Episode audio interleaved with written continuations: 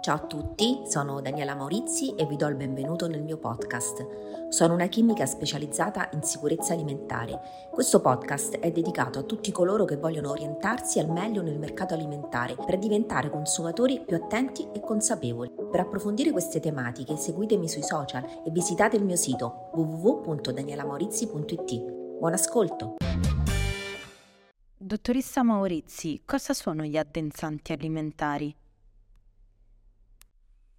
Allora, gli addensanti sono degli additivi alimentari che servono per migliorare alcune caratteristiche fisiche dei prodotti. Per esempio, so, l'aspetto, la consistenza e anche la stabilità nel tempo. Eh, quindi la stabilità nel senso di, per esempio, non eh, separare le fasi, non so, acqua e grassi, ad esempio, ok? In questo senso, non una durabilità, proprio una stabilità vera e propria, per esempio, di un'emulsione. Mm? Allora, vengono oh, utilizzate sia in cucina, quindi li utilizziamo anche noi eh, tranquillamente, e nell'industria alimentare naturalmente. Ce ne sono tante tipologie diverse, sia di origine animale che di origine vegetale. E eh, chiaramente, come ogni altro ingrediente, anche gli addensanti vanno dosati e utilizzati nella giusta maniera. Diciamo che ogni addensante ha una sua specifica applicazione e ogni preparazione ha il suo addensante. Allora, eh, questi addensanti in chimica si chiamano idrocolloidi, cioè sono sostanze che assorbono acqua formando poi una sostanza gelatinosa oppure collosa.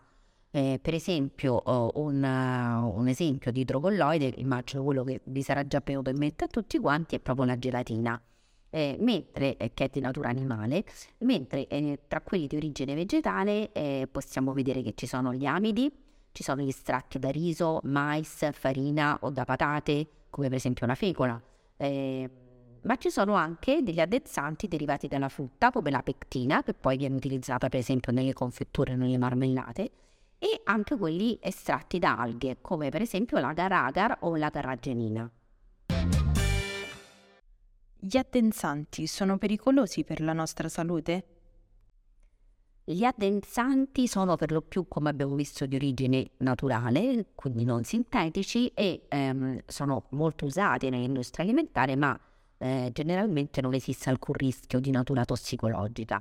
Eh, non a caso, infatti, per la maggior parte di queste sostanze non è stato fissato alcun limite per il massimo apporto giornaliero.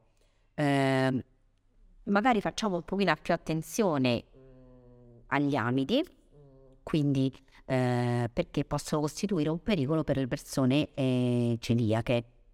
Infatti, nel caso in cui questi addensanti contengono glutine, in etichetta deve essere comunque riportata l'indicazione relativa alla presenza di glutine nell'alimento e quindi eh, diciamo le persone che sono intolleranti eh, al glutine possono uh, avere subito questo alert. E, ehm, mentre per quanto riguarda eh, gli addensanti di origine animale, per esempio la gelatina, anche detta appunto colla di pesce, eh, è chiaro che eh, l'estrazione deve avvenire seguendo le dovute procedure di sterilizzazione nel rispetto della sicurezza alimentare. Gli addensanti alterano gli alimenti?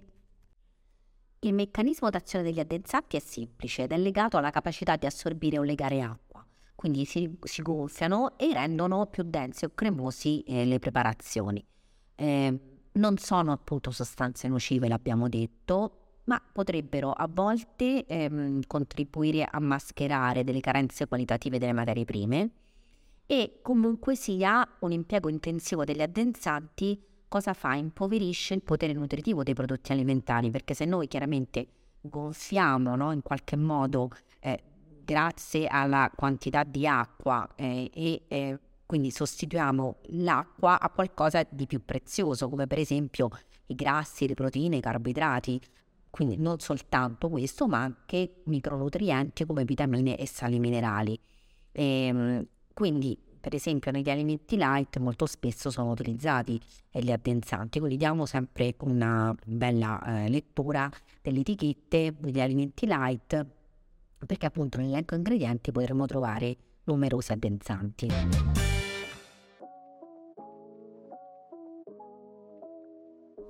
Grazie per aver ascoltato anche questa puntata della sicurezza alimentare a portata d'orecchio. Vi do appuntamento a martedì prossimo e parleremo di ready to eat, tutte le regole degli alimenti pronti al consumo. Grazie, ciao!